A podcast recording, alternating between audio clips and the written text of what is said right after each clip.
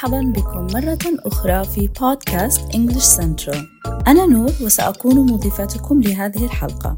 سأتحدث اليوم عن متى نستخدم may و might في اللغة الإنجليزية. كلاهما لهم معاني متشابهة ولكن هناك فرق دقيق بينهما. لهذا السبب سأعلمك اليوم كيفية استخدام may و might بشكل صحيح. قد تكون may و might أفعال مساعدة مشروطة؟ توضح الفعل الرئيسي بالإشارة إلى إمكانية أو إذن. هناك ثلاثة أشياء يجب مراعاتها عند الاختيار بين may و might التوتر والاحتمال والإذن. دعونا نلقي نظرة على التوتر. أولاً يفضل استخدام كلمة may عندما تكون الجملة في زمن المضارع.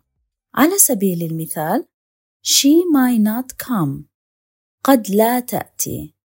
You can park here يمكنك الوقوف هنا نستخدم كلمة might عندما تكون الجملة في الماضي التام past perfect على الرغم من أن كلمة might ليست صيغة الفعل الماضي لكلمة may على سبيل المثال Anna is late. She might have missed the bus. أنا متأخرة. ربما فاتتها الحافلة. Greg didn't join football practice. He might have overslept.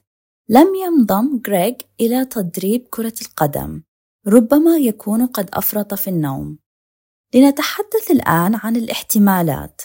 عندما يتعلق الأمر بالاحتمال، فإننا نستخدم كلمة may إذا كان من المحتمل حدوث شيء ما ولكن لا يزال هناك احتمال ضئيل ألا يحدث على سبيل المثال It may rain tonight but I'm still going out with friends.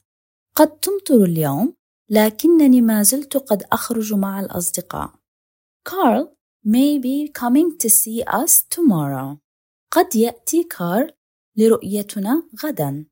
من ناحية أخرى نستخدم كلمة might عندما يكون هناك احتمال أقل لحدوث شيء ما. على سبيل المثال, if we take this road, we might make it on time. إذا سلكنا هذا الطريق، فقد نجتازه في الوقت المحدد. I might go to the movies if I finish work early. قد أذهب إلى السينما إذا انتهيت من العمل مبكرا.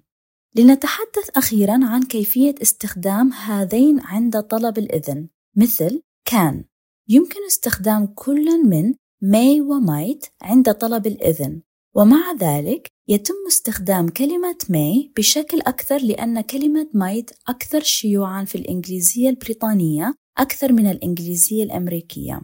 على سبيل المثال May I have coffee please؟ هل لي بلا القهوة من فضلك؟ May I suggest a different solution? هل يمكنني اقتراح حل مختلف؟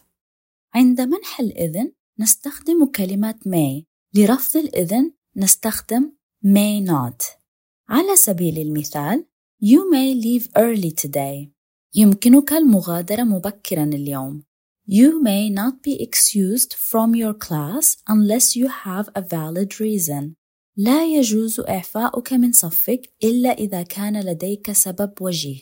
لماذا نستخدم كلمة may وليس might لرفض الإذن؟ لنأخذ هذه الجمل على سبيل المثال. Carl might not go to the party أو Carl may not go to the party. في الجملة الأولى قد يشير إلى أن كارل ليس لديه إذن للذهاب إلى الحفلة على الإطلاق. الجملة الثانية تشير إلى أن هناك احتمال ألا يذهب كارل إلى الحفلة ولكن لا تزال هناك فرصة لذلك. دعونا نلخص سريعا. نستخدم may في زمن المضارع ومايت في الزمن الماضي التام. كلاهما يستخدم للتعبير عن إمكانية القيام ببعض الأعمال المستقبلية. قد يعبر may عن احتمالية عالية لحدوث شيء ما. بينما قد يشير might إلى احتمالية منخفضة لحدوث شيء ما. يمكن استخدام كلاهما لطلب الإذن، ولكن يستخدم may عند إعطاء الإذن أو رفضه. هذا كل ما في حلقة اليوم. أتمنى أن تكون قد تعلمت شيئا ما معي. لا تنسى أنه سيكون هناك المزيد من الدروس التي يمكنك الاستماع إليها كل أسبوع.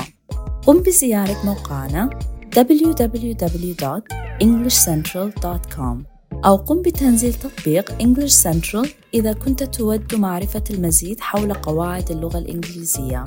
إذا استمتعت بهذه الحلقة فأضفها إلى قائمة التشغيل الخاصة بك أو أنقر على حفظ في حلقاتك.